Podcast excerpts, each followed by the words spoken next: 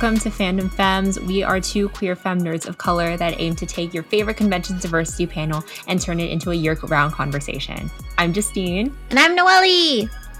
And welcome to episode two. Woohoo! Meow, meow, meow, How are you? Precisely. How are you feeling, Step Sis? What's up? I am honestly feeling a bit overwhelmed this week, but I'm kind of possibly getting back into the groove of taking care of myself. But, you know, honestly, when I'm feeling this way, I kind of drown myself in anime. And right now, I mean, it's a cartoon, but I've been watching Legend of Korra. So I've just been binging that like crazy whenever I feel sad. Oh my god, amazing. So, how are you feeling? Yeah, so thanks for asking. Uh, I'm feeling pretty overwhelmed as well, honestly, and uh, just like a lot of work and stuff. But it actually made me, in a re- in a weird way, look forward to today's episode because Mm. today we're going to be doing a lot of expelling negative energy. we're going to be putting good vibes out into the universe. Yes. We're going to, you know, try to put our imagination um, out into the world and make it run wild because today we are going to be reimagining convention culture. Yeah. Yeah, yeah, yeah. Yeah, yeah, yeah. Okay. So, I don't know. I don't know. But what does that mean? What does it mean to reimagine convention culture? So, when Noelle and I were conceiving the idea, conceiving, oh my God. We're having and I babies. Yeah an idea baby. When um this when we were talking about what we wanted to talk about in this podcast uh we began to reflect on all the different parts of our fandom experience. And a huge part of our fandom experience the element actually that brought the two of us together was conventions. And because of the global pandemic that we're in right now um, a lot of the conventions that we looked forward to this year that we look forward to attending and seeing all of our friends to performing at were postponed indefinitely or canceled altogether.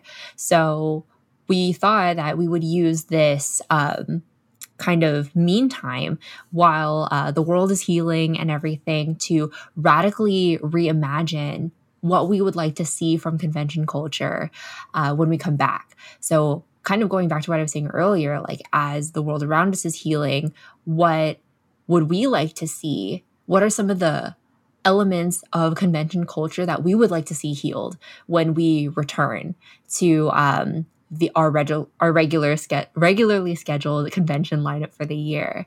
So yeah, let's go ahead and get started. Um, before we begin, I just also kind of wanted to give a content warning. We will be talking a little bit about um, things like uh, harassment, um, really negative convention experiences. We're going to be touching upon topics like misogyny, sexism, homophobia, body shaming, just to name a few. Uh, but before we begin, we will uh, be intentional about mentioning the particular content warning before we start talking. So, yeah, Step Sis, do you kind of want to start us off with the first thing that we kind of wanted to radically reimagine? Yeah, so a common struggle as a femme in fandom is harassment. Yeah.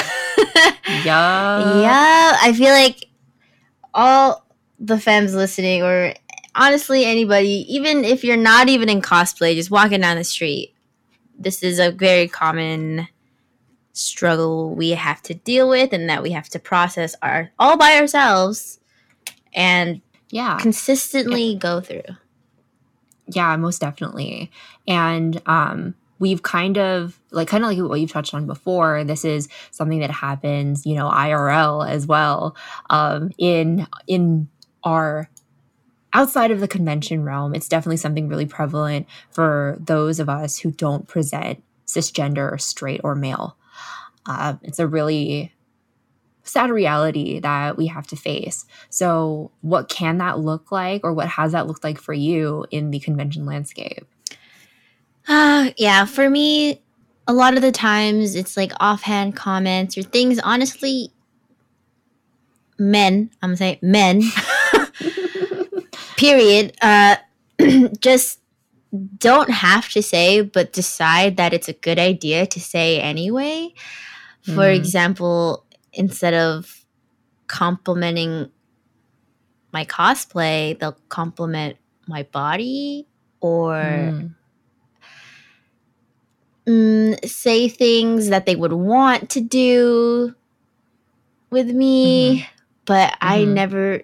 That was not even a part of the conversation. What's even crazy is how they have that as an opening statement sometimes, and Mhm. it's just like, no, that's not why I'm here. I don't exist for this. No, I totally hear you. Noelle and I, and also other cosplayers, put a lot of hard work into our looks for the convention, period. Uh, whether it's uh, financial resources, building or purchasing our cosplay, whether it's the effort we put into making our makeup look good, um, to doing our hair, to styling our wigs, we put a lot of effort into that. And I think it's really great when people stop us and acknowledge that. If people Mhm. want to take a picture of us or with us, that would be, that's amazing. And I feel super flattered when people ask me for pictures. And kind of going back to episode zero, it's a part of Noelle's and my cosplay journey because we liked that type of attention. We liked the spotlight we got when we were in cosplay. And that's really fueled, was a part of what fueled our love for it, Mhm. you know? But that's the key word um, in this particular situation asking it's Mhm. okay and we love when people ask us for those things because asking is like the bare minimum for me of acknowledging somebody's humanity and personhood Mm, because when you're at the zoo you don't ask the capybara to take pictures of like when it's like I don't know, like swimming in a lake or whatever. Did you know that capybara is like the largest rodent on earth? Yeah. But anyways, like you don't you don't ask the capybara because the capybara is not capable of consent. You know, we are human beings and we are capable of consent. So, you know, there's nothing wrong with wanting pictures as long as you ask. right. And yeah, and like kind of piggybacking off of that, once you get the consent to take a picture with somebody, it doesn't mean that you get to do whatever you want in that picture. You still True. have to ask too. Yeah, I've had situations where people have people I didn't know have straight up um like grabbed their hands like around my waist um in like in a picture Ugh. and uh or it's like some people have just kind of assumed that they could do things like to me like in a picture like without really asking Yeah, like you're a doll or something. exactly like i'm a mannequin and i'm just like Yeah. no hello capable of consent hashtag not a capybara Hashtag no, Not a capybara. hashtag no cab no ha- no cab no capybara Hashtag no cat, no capybara. Okay. I'm dead. Sorry, that was just too funny to pass out. y'all it's been a long day. So we're processing this together. We're on this journey. We yeah here. so um yeah so we're queer. We're not going anywhere. Anyways so um yeah so that's that's the whole part kind of like asking and everything. Um and i know when we were talking about this episode and planning for it um noelle you've mentioned that folks have kind of kind of going back to what you were saying too about complimenting you like you like your physical person rather than the work that you wanted to display like without compl- for example like it would be different complimenting somebody's wig styling or complimenting somebody's like cosplay is different than making comments about their body so right. Or even would- something very general like, "Oh my god, I love Sue. Like your cosplay look, or like like you look great." You know, like even if it's like Mhm. general, like not like like your legs look really good in that. Like Hello? Has- people have said that to you like oh god Or like gross. like so- commenting on like the the height of my skirt, you know, like I don't give a shit, but also stop. Yeah. Yeah. And then I'm like, okay, but look at all of this other stuff that is a part of my cosplay, of all the cool things that are going on here. You comment on my skirt or my titties, you know? Yeah. or my lack And- thereof. yeah. And like, this is actually something that because we also put an ask out to our listeners uh, about what kind of things that they would like to radically reimagine. And we wanted to put this at the beginning because this is a part of not only changing the minds of individual people, but also the culture as a whole. Uh-huh. Because something else that kind of we weren't I wouldn't say that I was surprised by the the similarities of the things that um made us uncomfortable that made us uncomfortable like me and Noelle and also that uh our listeners wanted to change. It didn't surprise me that they were so similar but it was really eye-opening in that sense because i'm like wow like i'm not the only person that went through this. That really sucks. Like Yeah. even though i know i'm not alone it really sucks that i'm not the only one who ex- who's like that experiences harassment as a part of their convention experience Yeah, and it's sad that it has to be like it's not a surprise. Like it's sad that like I that's something expected that we expected that. And I feel like even though it's like, oh, you know, it's it's beyond our control, that's just how it is. Like I don't think it has to be that way. You know, like I feel like because we're a community, like we've talked about, like we have the power to shape how we treat each other. I mean, yeah, we can't control people like puppets or like with blood bending, but like we as a community can step up against, you know, like these harassers and educate them, you know, even though it Yeah. it, it can be mentally uh taxing taxing, burdensome, but uh and it's a part of the work if that's what we want to accomplish, right? Yeah, seriously. And like another thing too is folks might be easy to say things like, oh, well, how would conventions enforce that? Or like, what type of, how would conventions police that? Or anything. Um, yes, conventions to some degree do have the power to uh, control certain like logistical elements and like put rules in place and um, enforce certain policies. Yes, but like a cultural shift happens within a community. Yep. And the convention convention leaders, though they're a part of it, they aren't the only force that can change things. Yeah.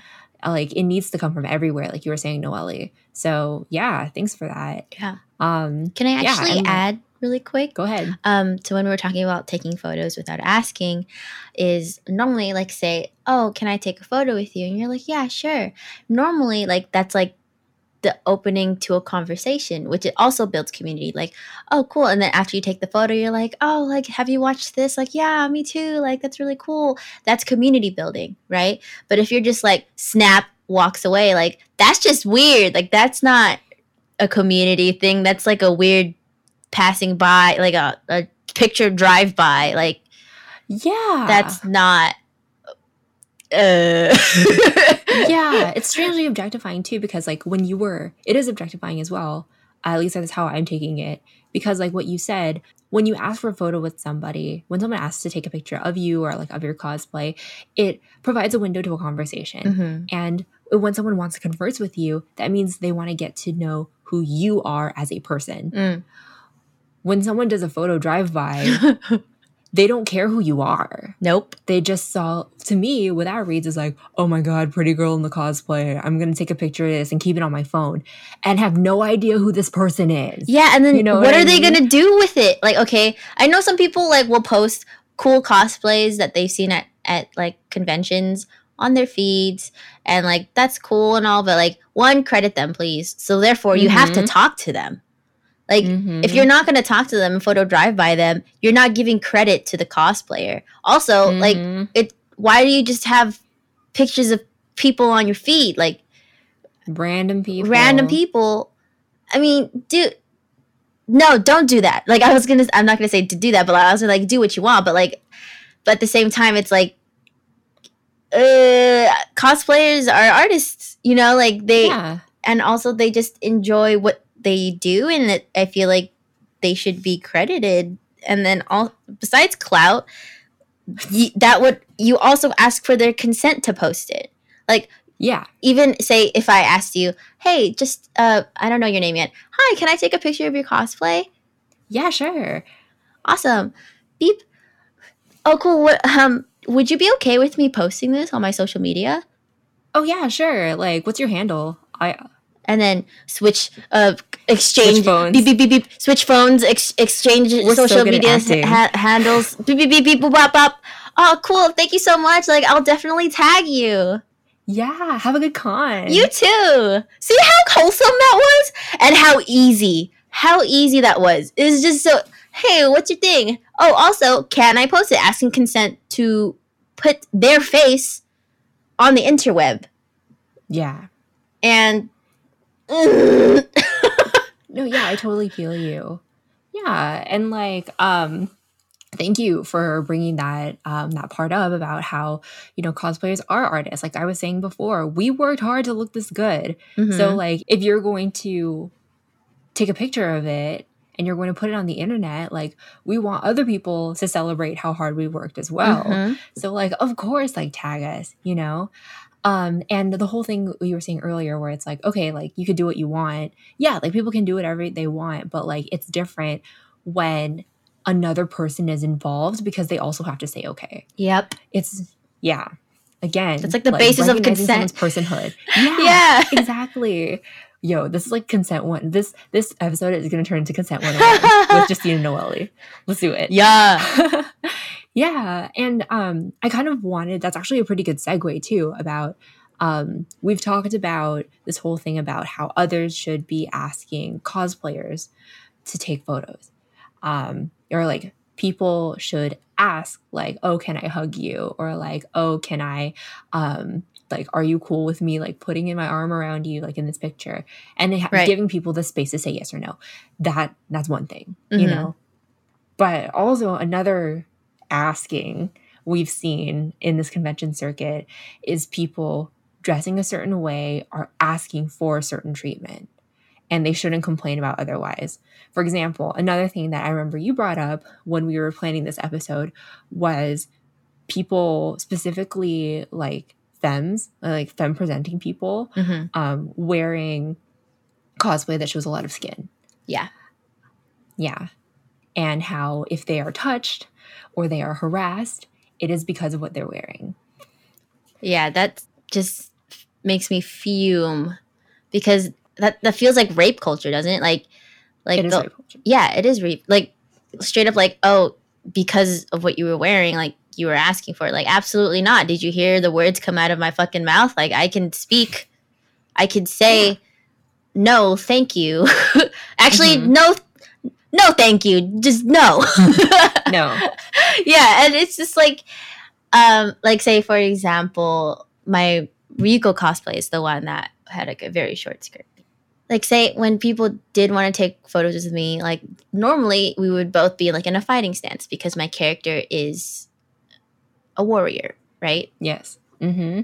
But if not, like for some reason, also it was a crop top, so it was Yeah. um, a crop top into a short skirt which Mhm. I think out of a lot of cosplays still covered a lot of skin because like I I had a long sleeve sailor sailor shirt on, but uh like you know it, I just really I know it's just not me because same with Yusuf sis, but like when they put your their hand you know on your waist and it's like and it's on my skin and on like someone's hand and skin is on my waist skin That I don't know. that I don't know you at all. I don't know where your hands have been, and it's not even just like germs, but it's just like ah, that's like.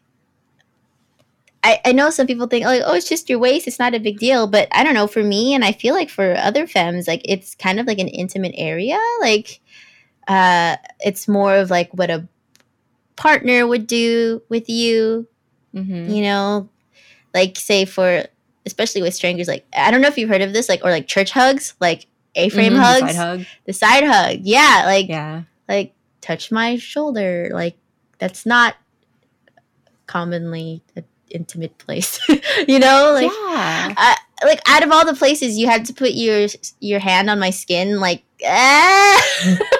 Yeah. Oh, I totally hear you. And like that's another thing too cuz like when you were mentioning, you know, for you that's in like that's an intimate area. Like just because other people don't think it it's an intimate area. If it's intimate for you, it's an intimate area. Yeah. Period. Mm, Someone might feel like and like an A-frame hug isn't is isn't too close. Yeah. And you don't know what that is for them unless you ask. Yep. So that's why you have to ask. Seriously. Yeah. Yeah. And um kind of going into that too, you know, like I found it really interesting when you also said um like I want to say or for example when you said no thank you and then you took it back and you're like no, I want to say no, like period. Mhm. That's it. Like no sugarcoating, no thank you. It it really harkened back to and it really reminded me of why a lot of people aren't more firm with it because definitely in sharing my experiences with other folks about how people have touched me like at conventions or like people have made comments about me or how I've been catcalled like in and out of cosplay people have kind of kind of brushed it off and they've encountered it where it's like well why didn't you do anything about it? Like why didn't you just say no? Like why didn't you push them off of you? Like did you you must have liked it a little bit Oh, if you yeah i hate that gross. Oh my god. yeah but like and that's the thing too because a huge thing that's also overlooked is the potential dangers that come with saying no Yeah. there were definitely like situations where somebody was getting a little bit too comfortable um like Yeah. i'll share i'll share a story so me and noelle were um at a convention and we were cosplaying as marvel characters and we had performed uh, at an after party for the convention and we were mingling with a couple of um, folks like after our performance and there was this guy who was chatting us up and they were complimenting our performance and we were like oh yeah you know cool thank you so much Mhm. like thanks thanks for all of that but it didn't stop there um, he started asking what what we did for work outside of this. Where we live. asking where we live exactly. And there are ways we've learned and and it's a part of like our socialization like as femmes like we've learned how to let someone down and kind of get the point across without putting ourselves in danger. But Right. sometimes even when you do that they don't get the hint. In this example they were asking like oh so like where like where are you based right now and i'm like oh like orange county. And they're like oh but like oc's big. Like where in oc and i'm just like Mm, hello. Yeah and then they started asking like again like what, what do we do for work? And what i wanted to say what i should have felt empowered to say in that moment was yeah you know like i don't really feel comfortable with that question. So yeah i just don't feel comfortable answering that question Did you answer it? No. No. That's good. i i just started uh laughing it off and here uh, i can actually like, wait, wait, I feel like I was there. you were you were there girl yeah, I was right there, right? Because I remember, like, I think we just both started laughing. Did I, I feel like I've pulled you away multiple times? yeah there have been times where and, and that's another thing too i guess where when we go into these spaces especially with like looking the way that we do presenting our gender identity the way that we do noelle and i know to look out for each other Yeah. because that's what we have to do Yeah. we, noelle and i know that we can't separate um, when we go out in public because we need to look out for uh, for each other because of the potential danger that could happen if we were separated Yeah. you know I remember Um, actually that night, um, mhm. you put your Mhm. drink down, I believe, and I stood next to it.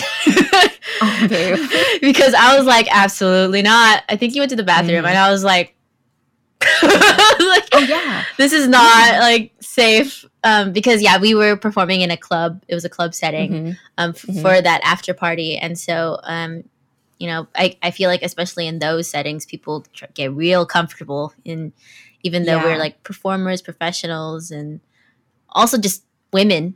So Yeah. like yeah it, it was, it, they also I feel like wasn't he like kind of invading your personal space a bit? Like he kept He getting very close. really close, and Yeah. I was I was uncomfortable for you. I was like, this is I'm gonna keep an eye on them because this is not okay. Yeah. And like at first, you think like, oh, well, there's a lot of people in this club. You know what I mean? Like, oh, well, like it's a convention. There's like no space period. So we're all close to each other. But then, you know, from an auxiliary point of view, you start to notice those things. Yeah. You know, it gets harder to assume good intentions when the landscape is so dangerous. Right. And what finally got him to get the idea that we didn't want to disclose any personal information to this person was the fact that he kept asking like oh like where do you live what do you do i so it was me uh noelle was dressed as black widow i was a captain marvel and our friend joe was thor and we i was like oh yeah well um i worked on this like military project called pegasus. So yeah i like spent a lot of time like out in the desert and stuff. You know i pointed to noelle yeah she spent a lot of time in russia too but yeah, right now she's kind of, assassinating bitches. yeah.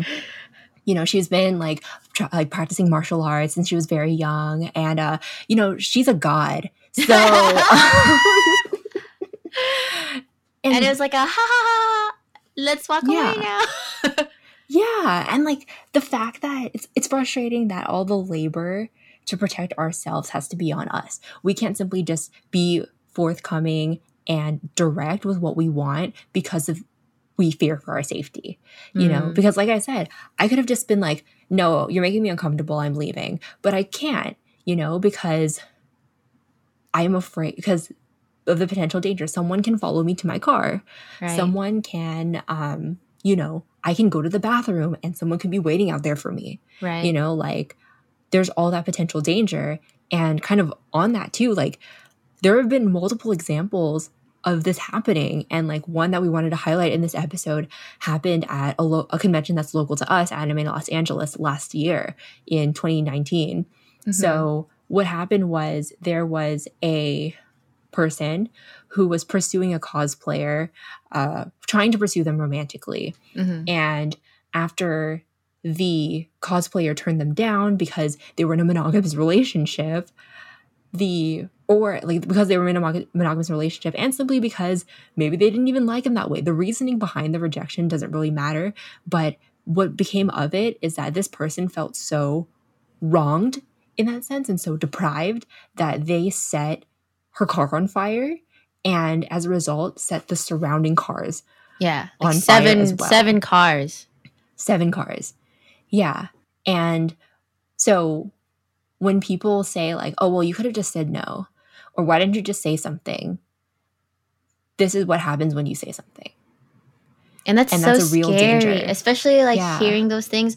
And I feel like also, I, it's kind of sad to say, but I feel like this type of attitude is very common with convention community, anime community. I'm not saying all cis men are like this in the community, but it's common, unfortunately. Would Mhm. you agree? Oh yeah, definitely.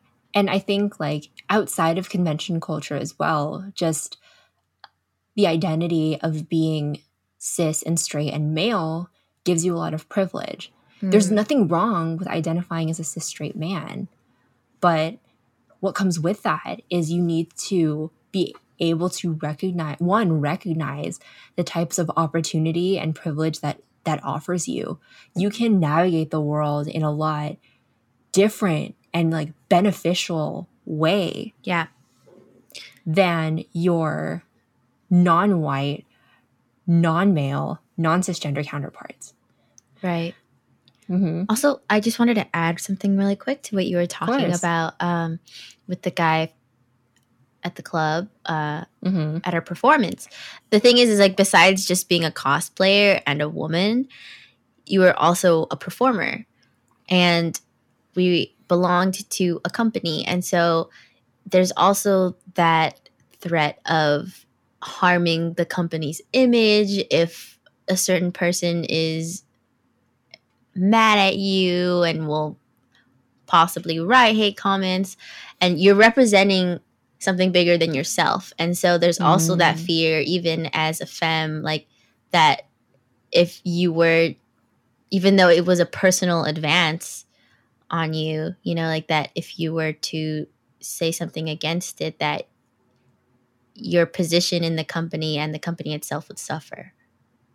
Yeah, and that's like a real fear. And like that's the thing too. Even though our leaders in that company told us, like, if something happens to you, we're, we'll back you up.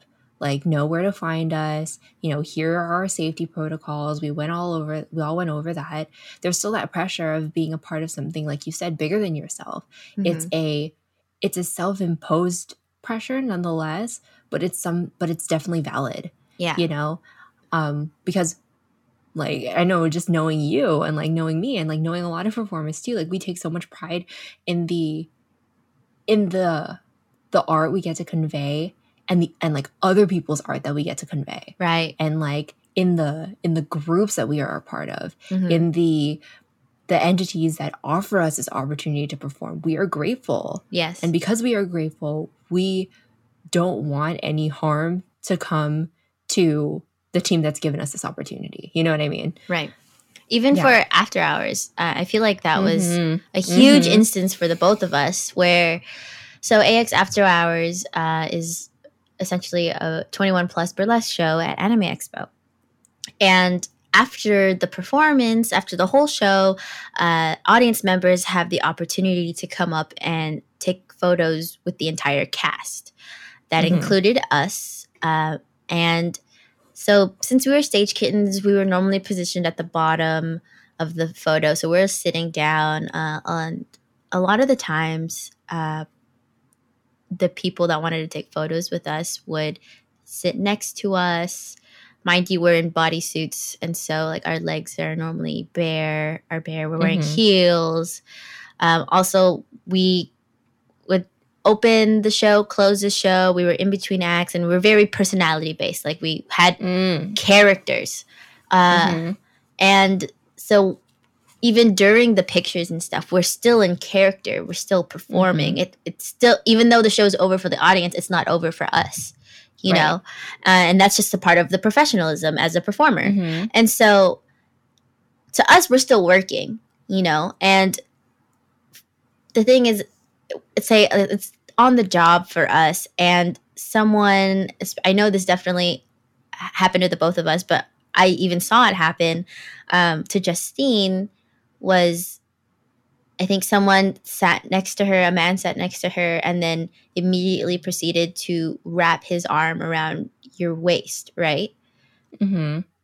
And like other folks, like another person just like put their head in my lap. Yes. Yeah. And I was like, this is like I and I know you didn't like say anything and I I noticed it and I I convened with you afterwards, but like yeah, it was it was just like they just feel entitled to like you said doing whatever they want to you just because we're like a sh- like the show we're like the the entertainment, you know, and that like we're just something to be taken a picture with like almost Mm. like those like mascots you know like in the big suits like chuck e cheese or something or like Mhm.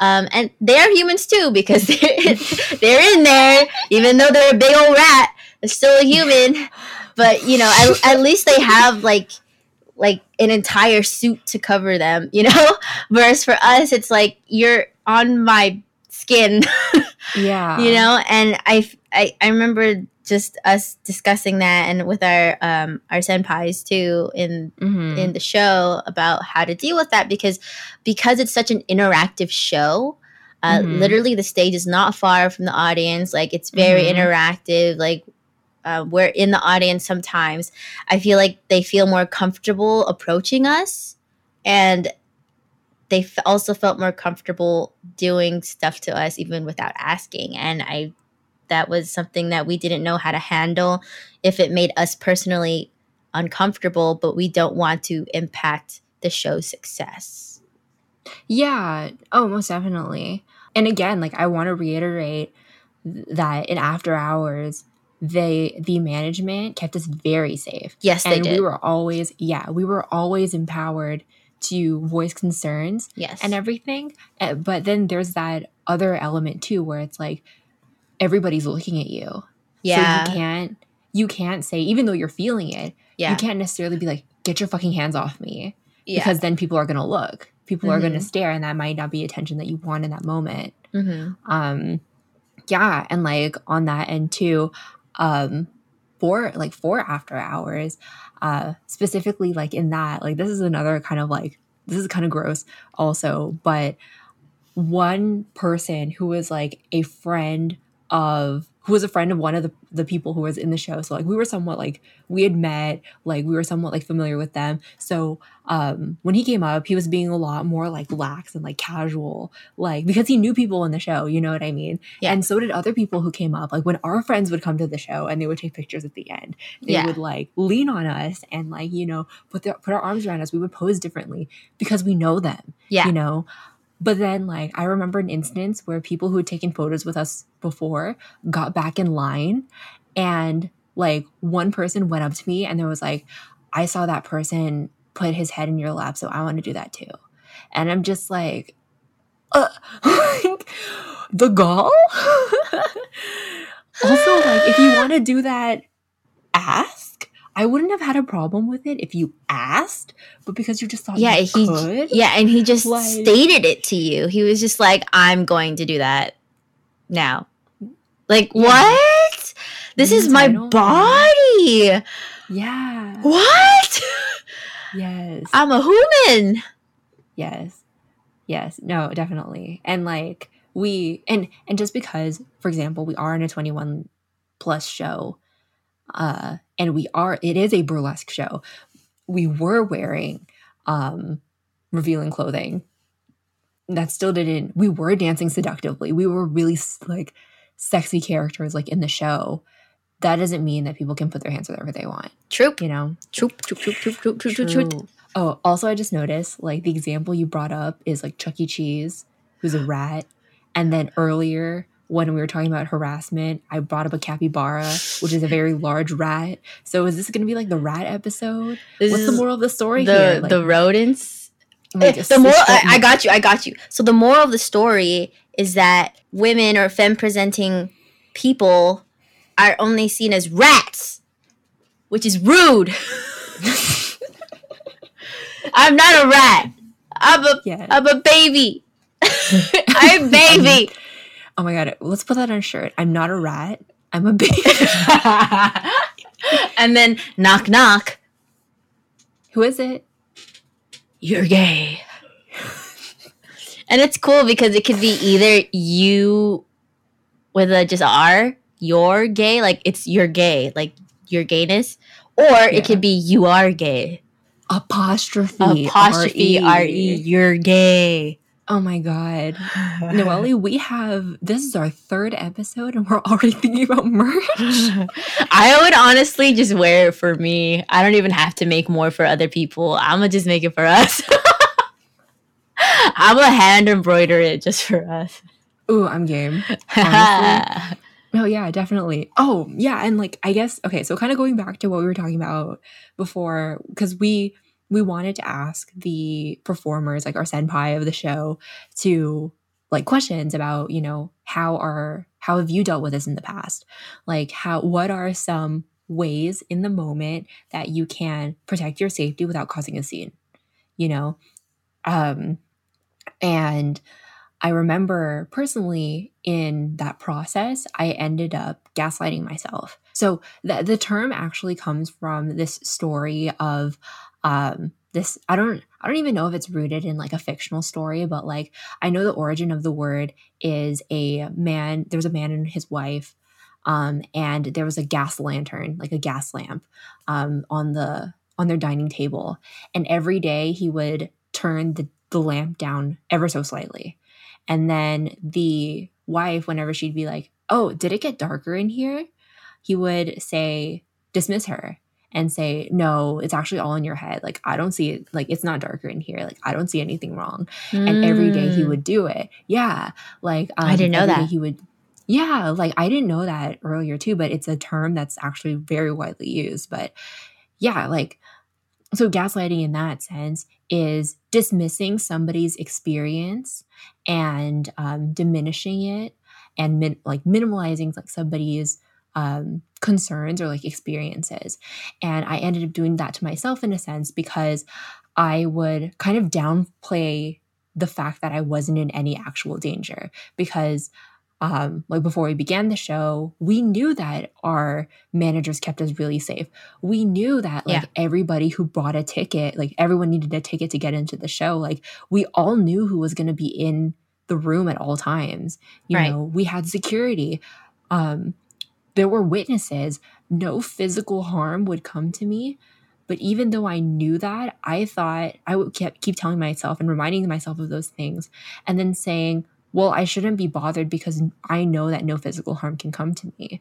When in reality, those are very valid discomforts. Yes. Yes, it is. Yeah.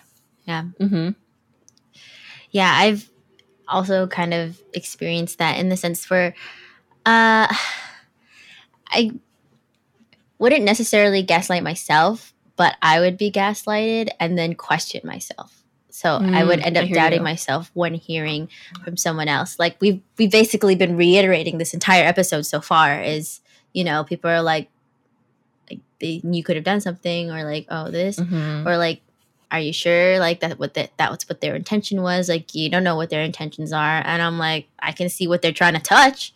Like hmm you know um and so a lot of the time sometimes i'd be like oh you know i guess it's it's not a big deal Yeah. you know that's the big thing is like it's not a big deal like you're Yeah. not going to see that person ever again it's not a big deal Mm. you know and it's just like it's not a big deal to you you know like it's it it could be a big deal to me you know Exactly. Yeah. Yeah. And like another thing too on top of this is like these like this harassment it it's become normalized as a part of not only the convention experience for um, people who aren't cis straight white men but it's also become the experiences of people who aren't that com- in that community in general. You know like for example like people another way that people i've heard people gaslight and w- one way that i've been gaslighted is like well that's just the way things are. You know Mhm. well like well what do you expect? Like that's how that's what it is to be that's what it means to be them like in these days you know? And that's Um, sad. it's really it's sad. so sad. Yeah. Ugh. Oh seriously and um, i'm probably going to make this point later but i should make it out I, i'm probably just going to make it now honestly where it's like i'm also tired of because we throughout this episode we have a lot of topics that relate back to larger social issues. If anything like they're exacerbated in a convention because of that whole thing like you know you're never going to see these people again. Mhm. you don't have to go to work with these people. You don't have to like see them at a family reunion. Yeah. like you can do whatever you want and keep the anonymity because you're gonna fly off to your to wherever your hometown is. You're gonna leave the convention. You're gonna go back to your life Mhm. without having to see this person again or without having to take accountability for what happened over that weekend. You Yeah. know what i mean?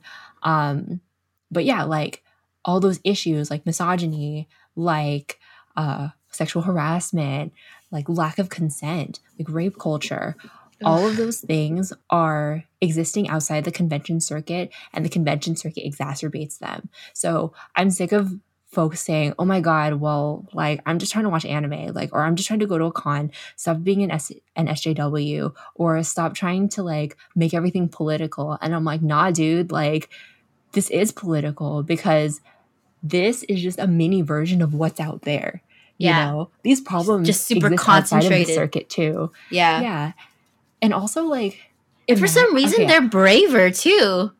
Like why? Yeah. Why? Wait why are they braver in this community like than out there Yeah. like say like there there there would be i feel like some people would be possibly more brave to you know do something like that to somebody in a convention but not out on the street Yeah.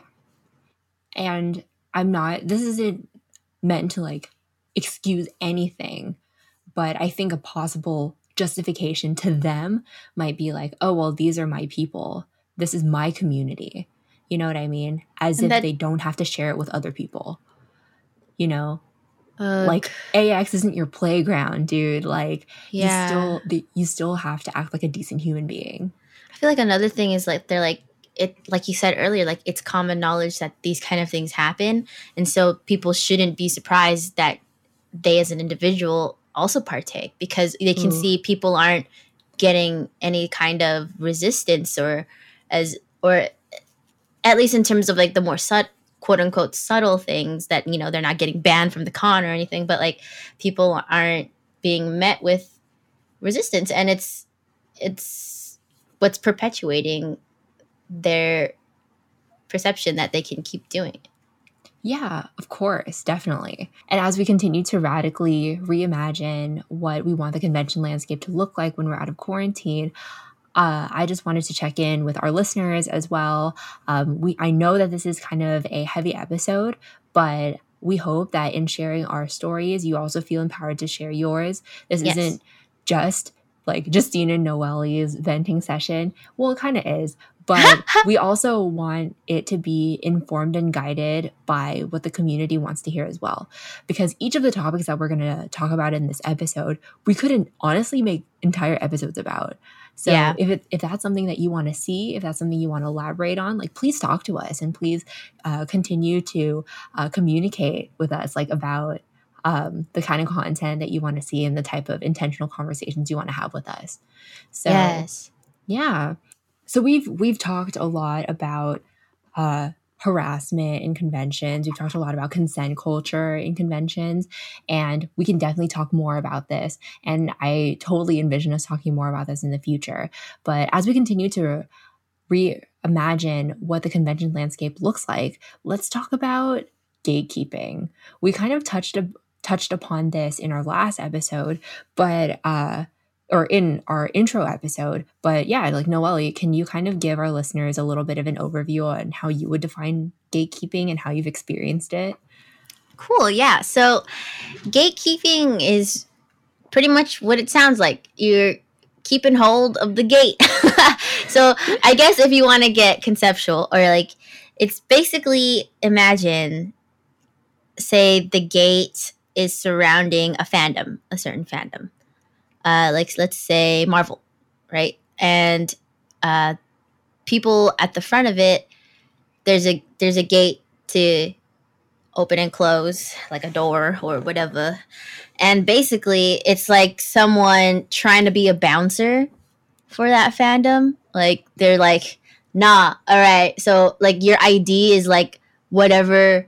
Uh, like say at a club, for you have to show your ID to say you're 21. For here, it's like the person that's gatekeeping is like the bouncer and he's he or they or she is mostly requiring he. mostly he is requiring your ID and your ID is whatever he deems to be what makes you a true fan of this fandom mm-hmm. whatever mm-hmm. they whatever they decide so mm-hmm. oh you need to watch x amount of episodes or have you read this amount of chapters? Which ones did you read? This one this and this one. Oh you didn't? Sorry you you can't be a fan. You can't get in here into this fandom because you're you're not a true one. And yeah. that's essentially what gatekeeping is. Like for me example uh what i've experienced i've experienced it even not at cons uh virtually in person but at cons, like say I'm, I'm cosplaying, I'm cosplaying as Ryuko, for example. This happened actually. So someone was like, "Oh, can I take a picture with you?" And I was like, "Cool, yeah, you can take a picture with me." And then they proceeded to ask me, like, "Oh, cool, like you're wearing Ryuko. I love Kill la Kill. Like, did you watch it?" And I was like, "Uh, no, dumbass.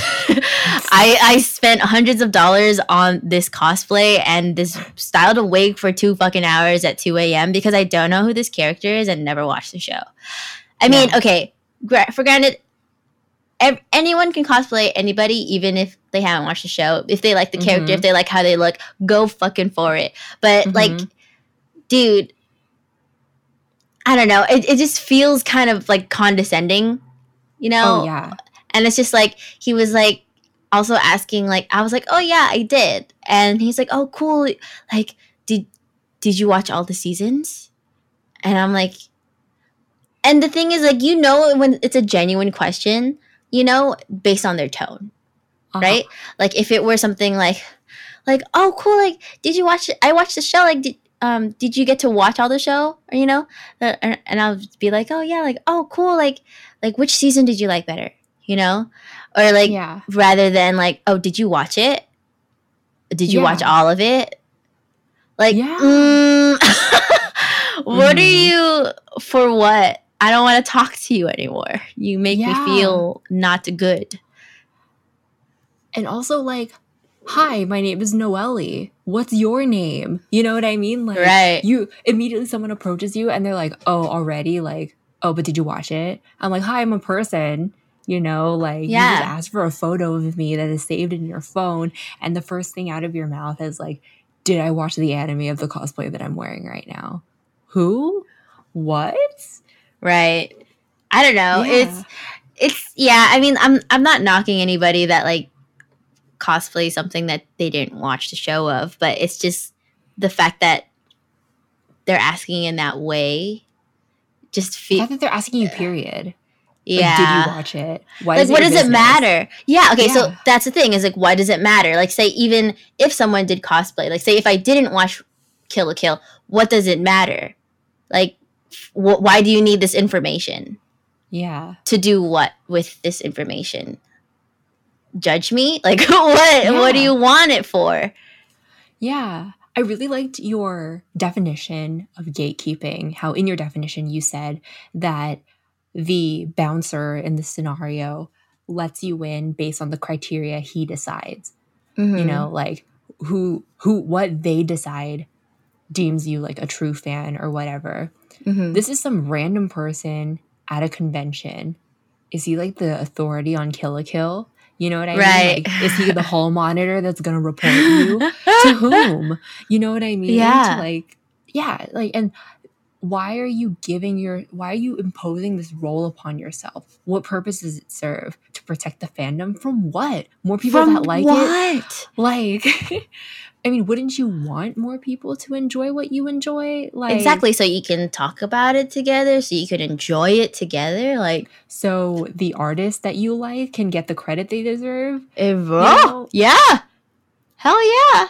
Bruh. I like literally I feel like they don't like take a step back and be like, wait, why do I why should I even care? Like Right. like Yeah. we're we're all just out here in a fucking big ass convention room and we're looking at stuff we like and we're dressed as characters we like. Yeah, And definitely. that's just what it is. Like mm-hmm. why do you you have to police me?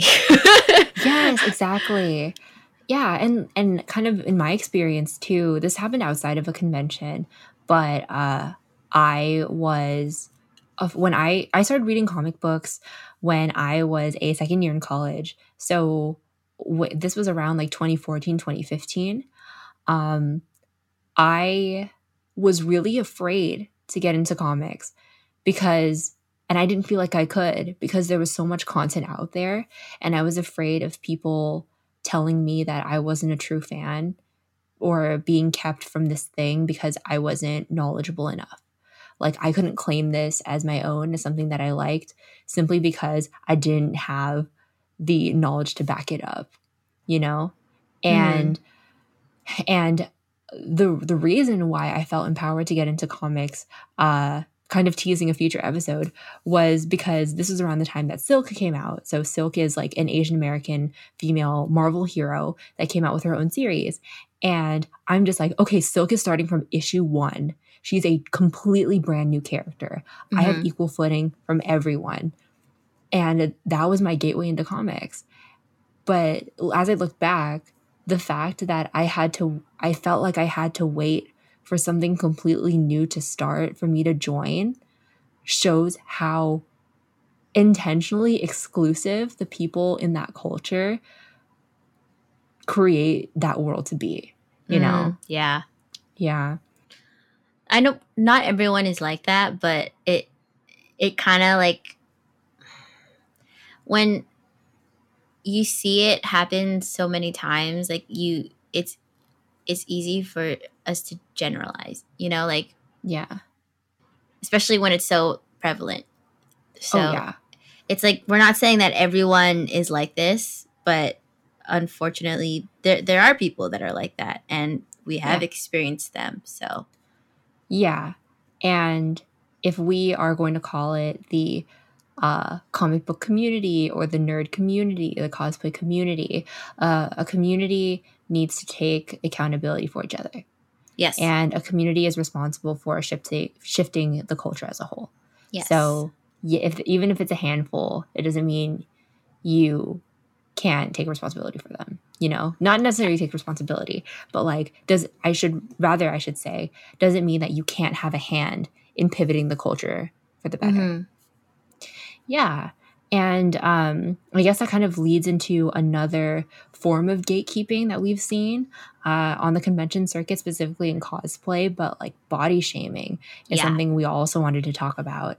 Um, criticism that uh, not only Noelle and myself, but like other people in um, that we've been in community with are being shamed or not given the same opportunities uh, as others like as other cosplayers if they're not being like profiled as like highly if they're not being celebrated as much because their body doesn't match the body type of the character. And that's problematic for multiple reasons. Like not only does it speak to the fact that fat phobia and um like fat phobia and like is is perpetuated outside of the convention circuit and it's so prevalent. But on top of that a lot of the characters that are being drawn have the same body type. So Yes. only a certain type of person who is built that way is considered anatom- anatomically accurate or um or is allowed to cosplay that certain character because they Yeah. look like them. Yeah. or re- or it gets more attention clout or just more praise because they align physically more with that character Mhm. both muscle wise stature wise and also skin color Yeah, definitely. It, it's very prevalent. Like one example that I wanted to talk about, and like you can kind of like, if you'd like to elaborate on your own experiences or like things that your loved ones have encountered in the in the convention circuit about body shaming. But um, one thing that I've seen is actually pre-convention, like around convention season, a lot of folks would post like I've seen a lot of folks post fitness challenges on social media Mhm. and tag them things like, "Oh, the road to my cosplay body," or cosplay like cos- challenge Cosbod challenge precisely. And Mhm. like the essence of it is is great, right? Like, you know, physical health, physical fitness is definitely an element of like holistic wellness, you know, Yeah. exercise is good. Um different bodies exercise in different ways. But I I think what a lot of folks um haven't really acknowledged or haven't really seen is that how challenges like that perpetuate body shaming unintentionally or latently because saying that you are working towards a cosplay body means that the body you currently have is not fit to cosplay. Mm, So yeah I also want to say that if physical fitness is a part of your routine, if that is something that you like to do, if you like going to the gym, if you like working out, like that's great. You know, bodily autonomy is is like amazing. You know, if that's something that you love, if that's something that's a part, we we are not shaming that. We are not calling that out. Rather, we want to call in the fact that, and honestly, like this sounds wild, but we want to like drive home the fact that literally any body is a cosplay body. And we see Yes. that plastered all over social media. We see that plastered all over like convention promo. We do. But and we understand that when we're in it. Yeah. But when we prepare for it what are it's, it's a lot harder. It's a, it's really easy to see folks make comments like against plus size cosplayers yeah or um, against like people whose body types don't match the uh, character they're cosplaying or how they're drawn or how they're portrayed in the movie. It's really Right. easy to call out those comments because they're obvious. what's less obvious is the fact is the internal ways that we perpetuate right. this fat phobia and body shaming. The implicit yeah. biases are yes are in play. Exactly. Yeah, and it, I feel like um, it's not really a common practice to search through those implicit mm. biases in our mm-hmm. community unfortunately because mm-hmm. it's kind of like because it's plastered everywhere it's like oh that's common knowledge but we're not really realizing that like oh like well, what am i doing to like even even to myself like say for example mm-hmm. for me i have itty bitty titties so a, a lot of characters that I love and I really would love to cosplay, I would always kind of feel not inclined to because my body didn't match theirs if they had big old titties, right? And unfortunately, that is a very common thing in anime is to have big old titties. And what's interestingly enough too in anime, the girls that don't have big old titties kind of also fall into a certain niche and are like kind of archetyped. Uh, and I do have characters that I do like that are itty bitty titties, but uh, but like uh, I just remember an experience where someone told me. I guess it was kind of that whole big picture that like cosplay, like like cosplays for everybody, right? But the thing is, is that like I implemented it on myself that I couldn't cosplay as somebody because of my titties, and I expressed that uh, to somebody, and they were like, just go buy some titties. And at first it was like, ha ha ha, ha you're right, I could do that. But then it wasn't until I reflected later that I was like, mm, what, why couldn't it just be like, oh no, it's okay. Like, even if you don't have titties, you could have still cosplay that character just because mm-hmm. you want to. Mm-hmm. Not, oh, just go get something so that you can do that and be look more closely to that character. Uh, yeah. And wow, I I mean, yeah, I just like didn't really think about it until later, and I was like, wait, I yeah. can be if I wanted to, if I really wanted to. mm-hmm But you don't want yeah. to. Yeah. Yeah. And that's that's a huge part of it too. Like, what about what I want? What about like my comfort level? You know what I mean? Like what you were saying too. If you like, you know, you can you can buy like silicone titties that you can wear and like take off and stuff like you know you can do that but like what you wanted and what you needed in that moment was affirmation that other people would appreciate your your cosplay of that character without you changing anything about the way that you looked mm, you know what i mm, mean yeah honestly yeah. i I mean, anytime you express insecurities, you're normally like searching for affirmation, right? So that yeah. would have been nice. Definitely. No, I hear you.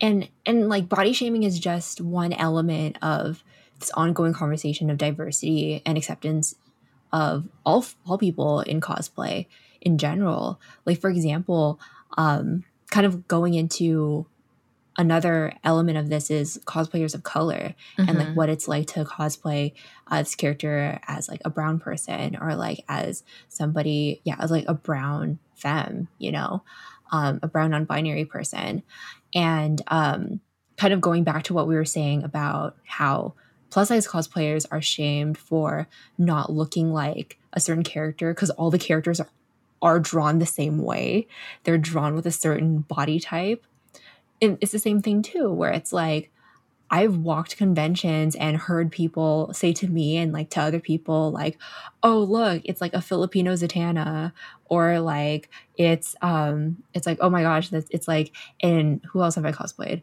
Um it's like, "Oh my god, like I've never seen like a Filipino girl like or like a brown girl like do lust before from like mm-hmm. Full Metal Alchemist Brotherhood." Things like that, you know, um but like no one no one will ever say like or but when I cosplay Korra, they're not gonna say like, oh, you're a brown Korra.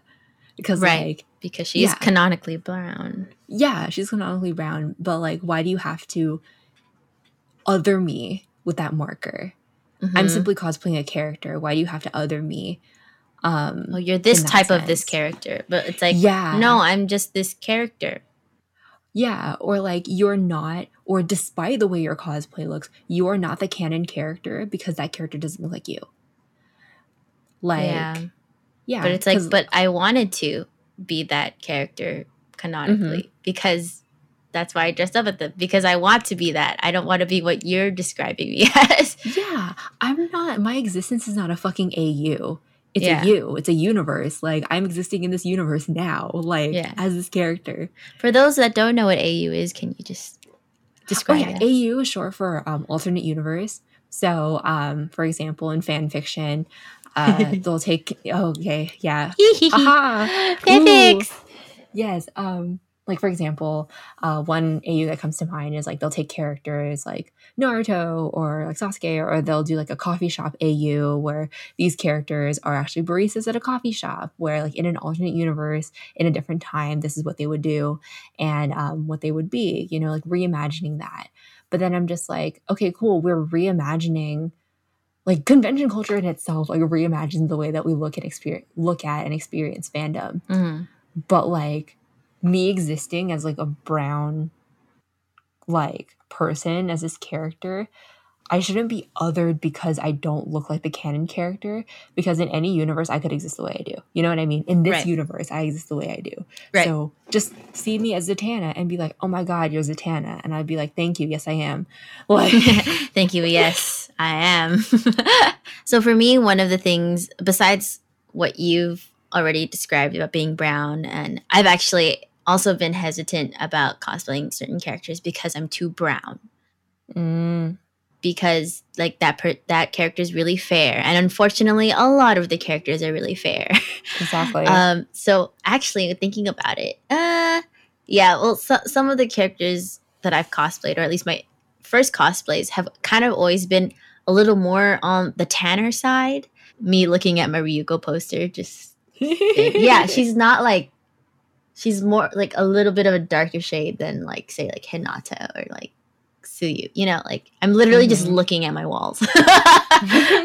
but uh but yeah, so I felt more comfortable doing that on because I guess, you know, it's the same as you with the comic comic community. Is like Yeah. you didn't want to have that conversation. So Mm, uh, so for me, another one of the things I got, which I didn't really understand, was um, for I cosplayed as Sarada. It was fan art of mm, adult yeah. Sarada, uh, and so I did. I cosplayed that fan art, and I'm not really makeup savvy, and so what I got, which is and the reason why I'm mentioning makeup is because this is this is why it didn't make sense to me is uh, I was called oh I'm an ABG Sarada, and ABG for those of you who don't know is Asian baby girl, and it it's essentially uh this is a whole nother thing but it's it's essentially like a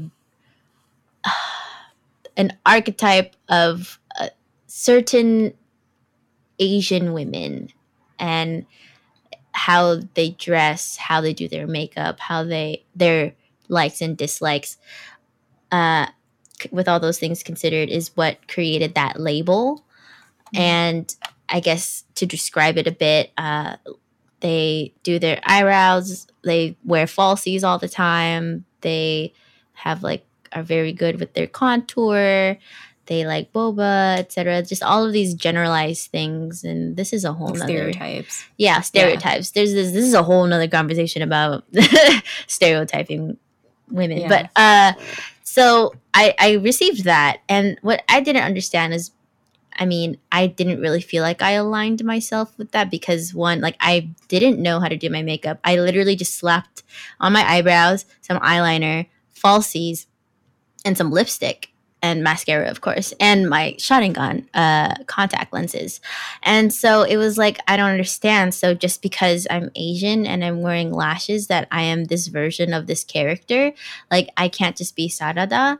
So yeah, like, and like we were saying previously, like when cosplayers, especially femmes, do their makeup, a lot of them wear falsies because it's a way Mhm. to accentuate your eyes and to, you know, like make the look look better. And it's just to look Mhm. better, you know, to put kind of like a finishing touch on it like a little Mhm. sing- like a little Salt Bae shit you know what i mean so it's just like Mhm. uh also it just looks it makes your eyes pop more in photos and that's what Mm, cosplayers do we take photos so True. And- true. um and so i was like why am I- why is I also don't really align with the ABG title, and that's a whole nother conversation in itself. but so to to just be like, oh, you're ABG Sarada, and I'm like, oh, but I'm just adult Sarada. Like, Yeah. I, like why why is it like so? If if someone else that wasn't Asian cosplayed Sarada and wore falsies, would they be considered an ABG Sarada? yeah. Well, mm, ah. Mhm. so that's my experience and it was it's just like oh i i just that's not what my intention was No, I hear you. I totally hear you. Yeah, that's that's because you're totally right. Like simply because you are Asian and you're like to them you're Asian looking, they imagine you as like an AU of this character when you're just like you said, like when you're just adult um Sarada. And um I actually kind of wanted to share because one thing that I've heard and one thing that I've learned is that when people make comments like that, like ask them what they mean, but like genuinely. Like if someone says like, "Oh my gosh, you're like ABG Sarada," I'd be like, "Oh, I don't know what ABG means. What does that mean?" And then like watch them try to explain it to you. and then it's like, oh. Ah. Oh, it's like, "Oh yeah, like it's when they look like this." I'm like, "Okay, but like why did you say that to me like in that moment?" I mean, this is of course if you want to do the labor. If you if you have the capacity to do it and if you design it, you do it. I've I've had those conversations with people where they've called things ghetto, and then I'm like, oh, what does ghetto mean? And kind of watch them try to explain, and slowly starting to realize that it's the implications are very racist. You know I yeah Uh, that- that's like Yeah. the thing where it's like oh when someone says something stupid you just ask them to repeat it out loud again Yeah, and then they say it out loud and they're like uh i love saying that to people it's just like can you like say that again I to did, I did, yourself say that. yeah listen to yourself say that again like i i didn't catch that can, can you say it again Yeah. and then most listen. Yeah, I mean, like as we've kind of seen, listening isn't the strong suit of the people we're talking about today. So. Yo we, but we we really hope there's always hope for change. Yeah, yeah, yeah And, it's never too late. Yes, and and also like something that we've noticed in kind of the first couple episodes that of our podcast that have released is and something that we really want to drive home is the fact that fandom femmes is a community for people who have felt like they've been in the minority in the convention scene in the nerd scene in the cosplay scene. People whose voices historically aren't heard. Like the people who have been impacted negatively Mm, by folks with privilege in these spaces. Right. This space that we're creating is for you and for us. So as we so like let your hair down. Let's speak freely about these Yeah. things that have been like weighing on us because yeah, like we want to build a community of people that will go to bat for each other uh, when it comes to these things too. Know that you are not the only one in the cosplay community that not only has a problem with these same things, but also takes it to a deeper, like beyond surface level right degree, you know? Yeah. Just like what Justine said, it's a safe space not only to know that you're not alone, but also to empower you to, you know, pursue what you deserve. You know, like Yes. what what you are able and capable of, you know, accomplishing. You know, so it's just like we even though we have expressed that like, oh yeah, there were times that like we couldn't say no or like we we couldn't do this uh honestly now because we are sharing our experiences like and we've learned from our experiences and we have grown Mhm. into people that are better at you know expressing ourselves and expressing our disdain but also we're still human as well like even though we we can speak up against it and we, we can say it here and i actually have had the courage to politely you know um, decline people and have learned to Uh-huh. do so or even be blunt and decline but like we're we still have you know these fears because Yes. we are human we are women you know and unfortunately we have to live in this society where this is the norm Mm-hmm. And so you're not alone. We are here for you. um, Yeah. we we want you to know that you can, you know, definitely change your reality, you know, Yeah. with the necessary steps and then the work. So, Yeah. yeah. Most definitely. And it's a lot, we also understand that it's a lot easier to ask for what you want and like advocate for yourself when you know people are going to back you up. Yeah. So we want to create that community of people who will back each other up Yeah. and also back it up. Wait, what is it again? Like, bitch, let me see you shake that ass. Shake that ass. Oh, shake that ass. or it's like, did you bit? Hold oh, on. Oh yeah. Hold on. Bitch. Did you hear what the Did you hear fuck what the fuck I said? said? Shake, some ass. Uh, uh, uh, and and yes, we will also encourage you to shake that ass whenever you feel. Yes. Oh my gosh. Yes. I think that was that was like nice. This the conversation was heavy, but we pivoted. That was like a good kind of exhale moment. a good old, a good old break. A good old. Yes. Hey, remember you are loved and you're worthy. Period. Hey, remember we're like a comedic podcast as well, so we're gonna spice some fun into it too. We're gonna take these big scary topics and make them what fun and approachable. Yeah, yeah, yeah, yeah, yeah. yeah. So eh, eh, eh, speaking of, Sorry, I, I I got carried away. you're totally fine. girl. Uh, you're a Gemini. Anyways, I can't help. So, um, uh, speaking of approaching things in a different way, let's approach our second to- our next topic. that we're gonna talk about. Mm. Wow. Wow, look at you. Oh my god. Segue. So quippy. Yes. Sexy Now watch me quip. now watch me gay gay. Now watch me quip quip. Now watch me gay gay. No, for for the gay gay part, you have to be like gay gay. I was like, that's I was like, peace. I was like, gay gay. gay gay. okay. Oh my god. I'm sweating now. Remember when we said we were going to be concise with this podcast, and here we are on a million tangents. And we're like, shake some ass. Ho. we here, we here. We, We talking queer, we about queer. beep beep beep beep. We here, we queer, and we're talking about gender neutral bathrooms. We out here. Less Yes. lines, y'all. Yes, exactly. I have to And, like, pee. yes.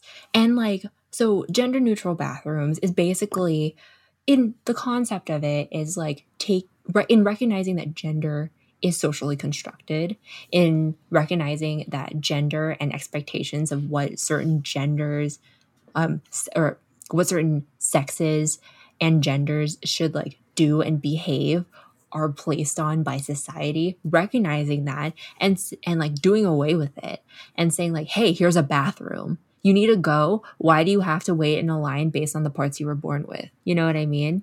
Like Right, you right, can right. sit down if you want. You can stand up if you want. You can do anything you want. But not Also- harass people.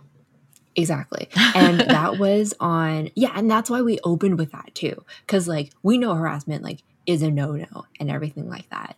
Um and i i just found that the idea of a convention itself a bunch of nerds from all over the country and all over the world under a single roof for four days just weebing it up and having a grand old time dressing up as their favorite characters meeting their favorite like manga artists and voice actors etc that idea is inherently radical. So why are we stuck in such archaic and dated things like gender norms and gendered bathrooms? Yeah. like because this community is so radical because it's so um it this type of community attracts people from all ends of the gender spectrum from all from in and outside the binary yeah. um people who are agender like people who are transgender have the people who want to experiment with their gender expression and presentation use cosplay to do that Yeah. Totally. totally. Yeah. yeah definitely And it's it's and widely Mhm. accepted and you know, that's why people feel safe doing that in this community. Right, exactly. No, that's so real. So like I think that's something we can also use to radically reimagine conventions because if anything it would just be meeting the community where it's at because the community already knows that you know this is a place for people in between like on either end of the binary inside outside like any type of gender any type of person should be welcome here and should feel welcome here so why can't they just go to the bathroom wherever they want right you know i mean in a in a receptacle not on a tree or like in the middle of the floor. But like that's what I mean by wherever they want. yes, But not in their pants. not Hopefully. But see, the thing is, let me segue this. Mhm. I don't want to pee in my pants. And have you seen convention bathroom lines for females or for the female designated bathroom? Mhm. It's redonkulous. Ugh. long as hell. Also, can we talk about okay, so I have this thing uh where I can't really hold my pee anymore. As so therefore it's very difficult for someone like me to wait in a very long line and then once I get into the stall finally, I have to peel off my cosplay depending on what it is. Some of these cosplays can be very, you know, complicated. Like this Difficult. the Ryuko one had suspenders that I had to wear under the shirt, and so I had to like take off my shirt to take off my suspenders just to pull down my pants, and like or um like for when I was Black Widow, I had a suit of ones onesie suits tight on my body that's also just slick with sweat, so it's sticking Mhm. to me. And so I have to take Mhm. that time and try not to piss my pants at the same time. I'm already stressed. Like I'm trying not to pee my pants, but I can't because the line has 40 people in it.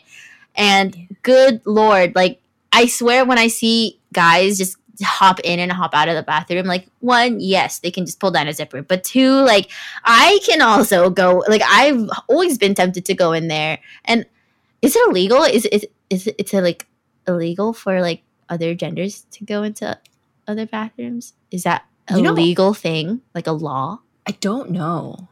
Because if it's not, then that kind of sucks because like I could have gone so many times. or I mean, I definitely haven't not at conventions just for the sake of not peeing my pants, but like you Yeah. know, like yeah, like we've been socialized that boys go in here, girls go in here, you know, and we Mhm. have to suffer.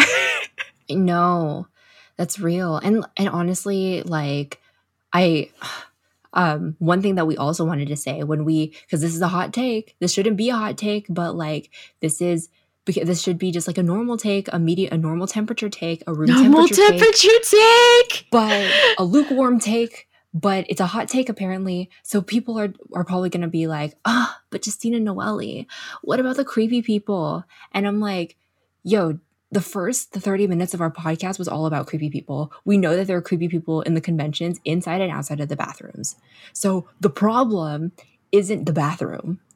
You know what I mean? That's Like, true. It yeah, I love how you said that. mhm. Yeah. And like people just need to go to the bathroom. And like what it instead speaks to, the problem is not the bathroom. The problem is that we go to conventions that have this culture of this is just the, the way things are. Like people will harass you. That's just what happens when you're a pretty girl at conventions, you know? So again, we need to call upon our community to radically reimagine the way, not only reimagine the way that we participate in conventions, but also change the culture that has okayed this behavior for so long. Yeah. exactly. And like I've said before, is community needs to protect its community.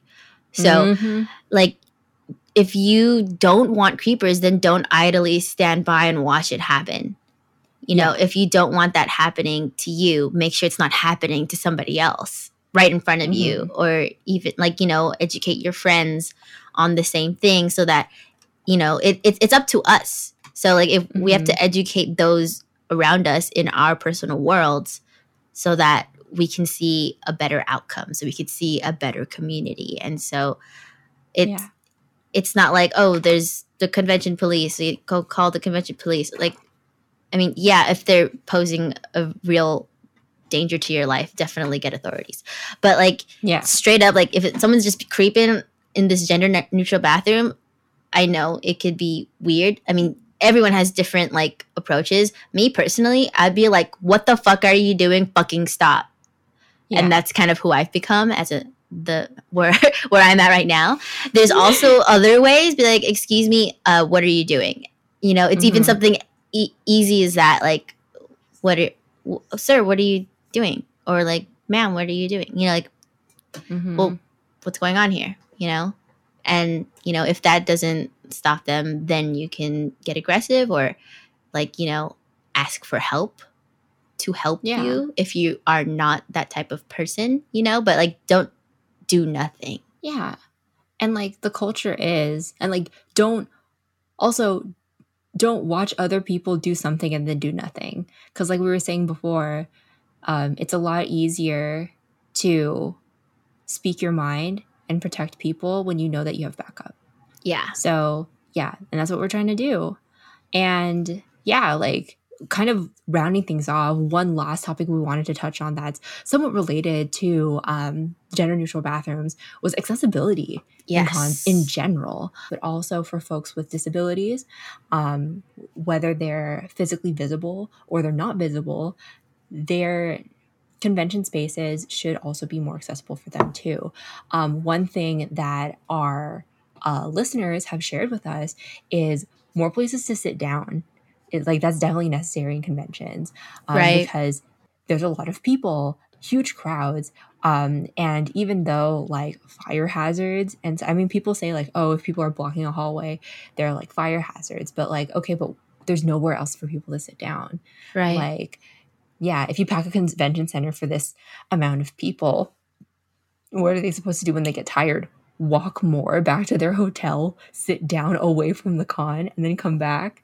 You know what I mean? Like, i mean some people Yeah. you know like like us if we were working a convention we would be there all day mhm. not going back to the hotel, you know, because we are doing multiple things in multiple rooms and you know, we're walking a lot and uh, how how can people not expect people's feet to hurt, you know? Like even Disneyland has benches everywhere. even Disneyland has benches. Oh my god. right? So, So it's many- just like especially when you're expected to stand in lines to walk around you know so it's just like well what else uh, hello Yeah. and Oh, when you do sit on the floor you get in trouble so it's just like well where where where? On the toilet? Where? Yeah, definitely. Yeah, and um that's something we can do honestly and all these topics honestly we can do entire episodes on and this episode was just meant to kind of be the jumping off point for us to kind of list things and also give folks the space to process and also share too like we would love to hear from you like this is an ongoing conversation what do you want to radically change about convention culture how would you like to reimagine uh, the convention landscape when we come back please let us know at Fandom Friends on Instagram. yeah. So, um, Noelle, do you want to start uh, rounding off our episode? Like, we covered a lot of ground today. yeah we really did actually can i also add one more thing for accessibility Oh, of course. Yeah. Yeah. So, I mean, I know that it is a common complaint uh, for conventions. And I understand that there are some conventions that just have so many booths and they want to try to fit as many creators as possible um, for the enjoyment of their attendees, you know? But uh, what would also contribute to our enjoyment is to not have such narrow walk spaces, es- Mhm. especially in places like Artist Alley, um, which is also kind of sad because that's where um, a lot of people tend to shy away from Artist Alley because of how tight the the spaces between booths. And some people, you know, may have like anxiety or claustrophobia. And I mean, even without those, as someone who isn't impacted by that, it's just personal space. And also, um, I feel like after coming back from COVID, I I don't really want people breathing on me as much. you know, like because people get really close. Like I can feel your breath on my neck, girl. Like like you you really close but it's not because they're trying to like i've literally yeah, it's like it's no like space. yeah it's like a sea of people we're like chest to back like i'm my mm-hmm. chest mm-hmm. is on someone's back and in order to get through you have to you know like push your way through and that doesn't really make for a very enjoyable experience of being able to to look through all the booths without trying to like make sure you're you're being an impediment oh, to other people and trying to get by you know so it kind of makes it not very safe. I would be scared if I tripped in one of those hallways. like, oh yeah, I, I, feel like that's a safety hazard. So, yeah. uh, but yeah, also in terms of coming back from this pandemic, I I'm not so sure people would be as comfortable uh, being so close together. You know, mm-hmm. I feel like just yeah. recovering from what's happened, especially since the U.S. has been in this for over six months now, and mm-hmm. this is kind of like even if say COVID's over, it's quote unquote over. I feel like people will still have their reservations. So I feel like conventions should prepare accordingly to provide more of that personal space for the individual. And mm-hmm. I know it may be quote unquote asking a lot, but I, I don't even know if people will be comfortable going to conventions. So if if you I feel like, you know, like same for even these restaurants and other places, retail stores that are open during COVID and they have to abide by guidelines. I feel like even post COVID, they should still create some guidelines for all of us that have been impacted by this virus because I feel like it I, I don't know. For me personally, I wouldn't feel as comfortable around people that soon after or yeah even like that so um aside from that too people with disabilities like say people in wheelchairs though they do have an elevator say to get down to artist alley if it is on another floor how are the, they to comfortably like you know find their way through that and effectively enjoy Artist Alley or any other type of section of the con that has these booths that are too tightly packed together. Mm-hmm. You know, so it's just like like how how can conventions make everyone feel more included and more comfortable? Right. Yeah. And honestly, Noelle, wow, that was a really, thank you for sharing that. And that was a really great way to kind of like round everything off because I think with all these things that we've talked about today, we our ask, our big ask is to have the community help each other be more community minded. Because mm-hmm. like if if organize if event organizers center community, if we center community in the way that we navigate conventions, then things will a lot of these notes, a lot of these um, asks that we're making towards accessibility and like against harassment won't be afterthoughts. They will be a part of the planning mm-hmm. or like they'll be part of the process, you know? Um, so yeah, thank you so much for um, rounding us out with that. Um, yeah. thank and like another definitely. And um, something else that I wanted to say too is that like we voiced concerns and we shared stories in this podcast today from us and the community. Thank you so much to our listeners who shared with us thank as well. You. Yes, thank you. But we're voicing our concerns, but it doesn't necessarily have to be entirely up to us to find solutions. Right. Uh, we aren't saying like, oh, like we can run a convention better. We know everything about running conventions. We we don't want to diminish the roles of these convention organizers. We just want to call upon. They're a part of the community too, and. Mm-hmm the same way as we kind of called upon each other, like me and Noelle, yeah. to radically reimagine it, we also want to um, call upon our community, like attendees, organizers, uh, vendors, everyone, right. to radically imagine, reimagine the way that they want to return to conventions. You know, with all these things in mind, with the community in mind, right? And kind of bringing things back to what I was saying earlier, like I feel like things like cosplay is not consent and anybody can like any body can cosplay and like cosplay is for everyone conventions are for everyone like those are phrases that we hear a lot but the thing is like even though it's become essential parts of convention branding and convention programming we still see it yeah we still see people acting against it so And it's super easy to call out the super obvious stuff. Like if someone says, oh, well, you can't cosplay that character, they're white and you're not, that's racist. It's very Right. obviously racist. And a lot of us, I feel like a lot of us and like a lot of folks in our circles are very, like, know that already. Like they're very good at calling that out and they feel empowered to call that out, which is amazing. But I think pushing that further, I think there's also work that I need to do that everyone that everyone needs to do to some degree to unlearn internally. Mhm. Like, yes, anyone can cosplay. Yes, cosplay is consent. But the fact that these things aren't common sense just speaks to the fact that it's a social and cultural issue. right. And we need to turn the mirror on ourselves and on our friends, our loved ones, the people that we feel empowered to have these conversations with and say like, "Oh, hey, you know, when you said you're too you're too thin or like you're too fat to like cosplay this character, like you know, you can cosplay whatever you want."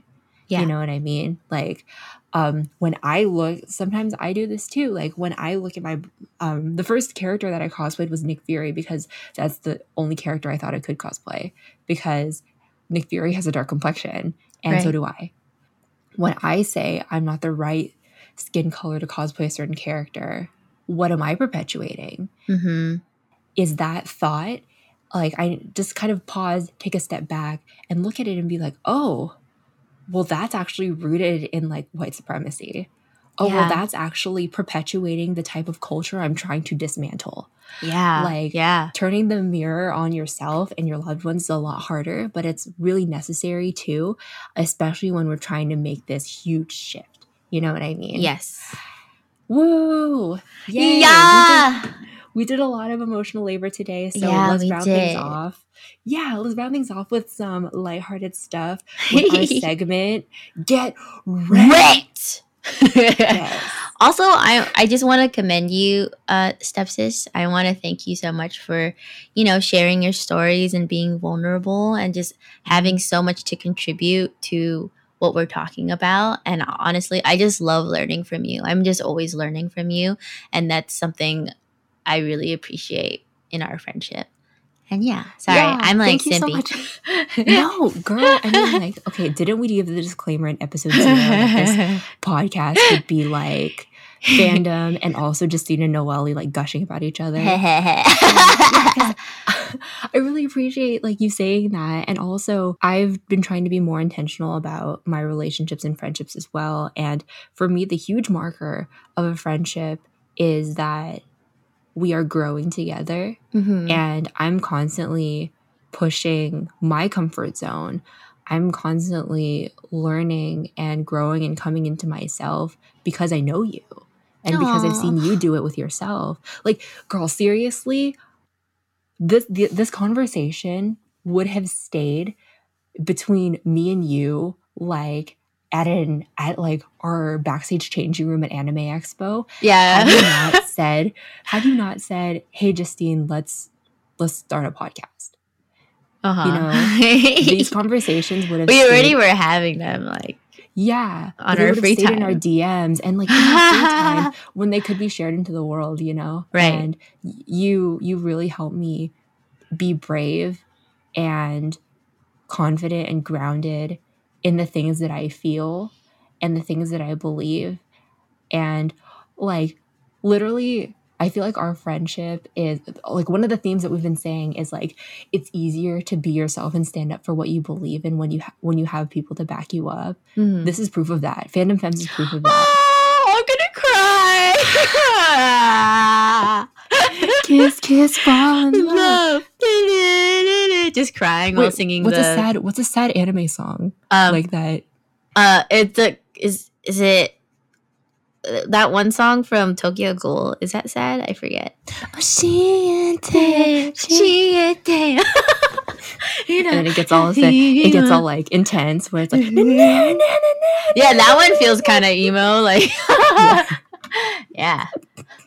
Anywho, thank you, baby. Uh, uh, Hold on, let me just like. blow my nose from all these tears. Wait, wait a second. Tears don't come out my nose. Anyway. Oopsie. Get wrecked! Alright, so my first wreck, or I mean my wreck, uh, actually is a game that I started playing because one of my friends gifted it to me on Steam because I was watching him play it. And it's super kawaii. Like, it's basically like mm, semi TV anime girls uh, in a rhythm game, and everything, the colors and the designs for uh, like say the objects that you need to hit or even the boss or even the background is just so cute there's literally cat oh. samurais and also the music That's- is so great in the sense that it's like there's japanese there's chinese but it's all like kawaii shit like i I literally just kind of want to play just so I can listen to the music. but it's it's super cute. It's only like three ish dollars on Steam.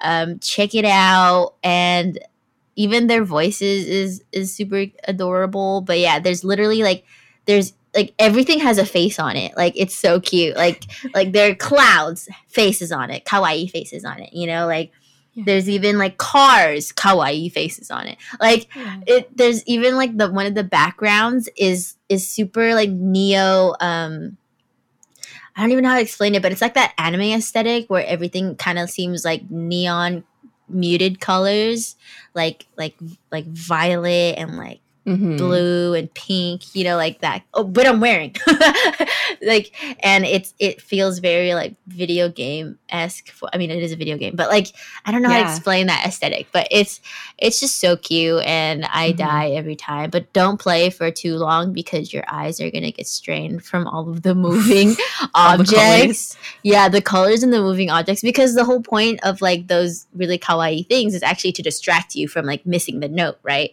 So mm-hmm. it's just like when you keep watching like moving things. It's like when you would play like Tap Tap Revolution or like uh yeah.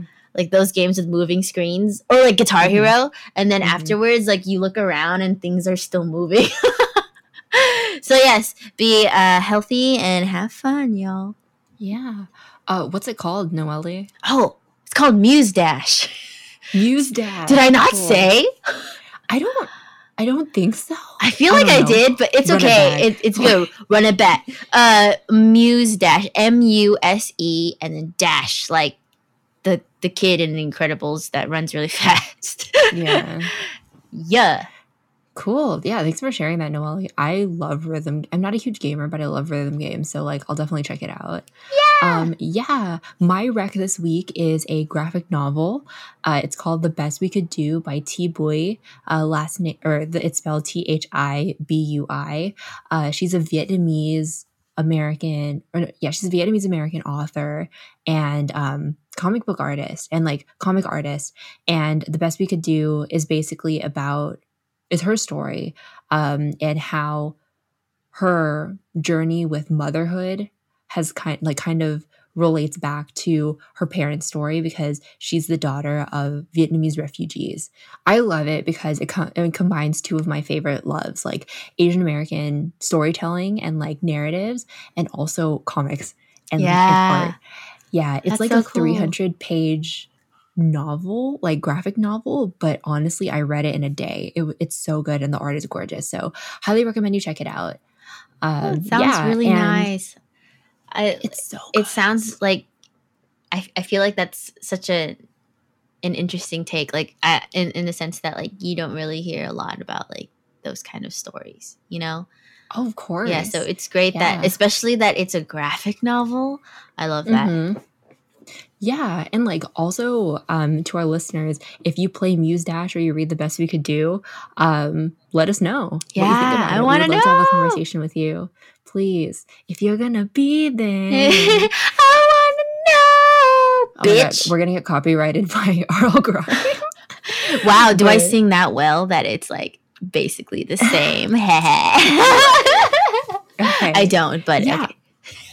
So, so uh, the last thing we wanted to do is introduce a new segment uh, called Community Spotlights, where we want to continue to support and uplift the other um, femmes, other uh, BIPOC, like queer folks in the community who are kind of, yeah, like saturating the the very white, very cis, very male media and um, like fandom sphere with their art and with their creations. So the, our first spotlight uh, is a little brand called The Penguin Creates. Yeah. And Noelle, do you kind of want to talk about them? Yeah, of course. So, uh, The Penguin Creates is a small DIY business that specializes in custom gifts with a nerdy slash weeb touch. NJ, a plus size, full blood Philippine X. is that how you would pronounce it? Yeah. Philippine X. Yeah, Filipinx. Filipine X. Yeah. Yeah.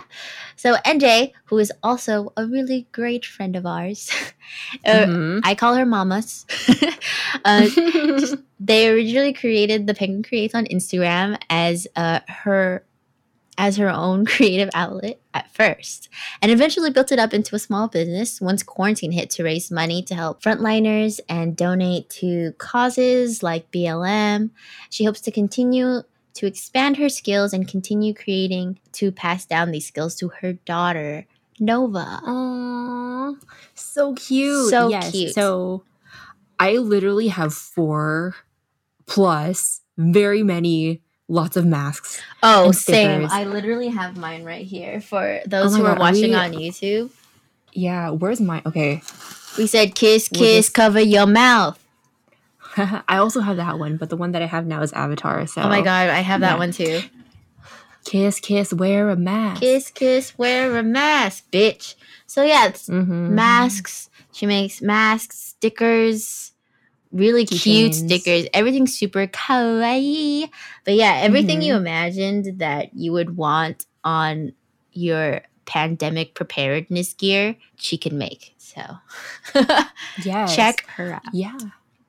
Yes, please. Um, please uh, visit her Etsy store, send some love. We're planning a uh, collaboration with uh, the Penguin Creates very, very soon. So make sure you're following us on uh, Instagram at Fandom Femmes uh, for more information about that because we're also going to be talking about civic engagement in the future. Yeah, yeah, yeah.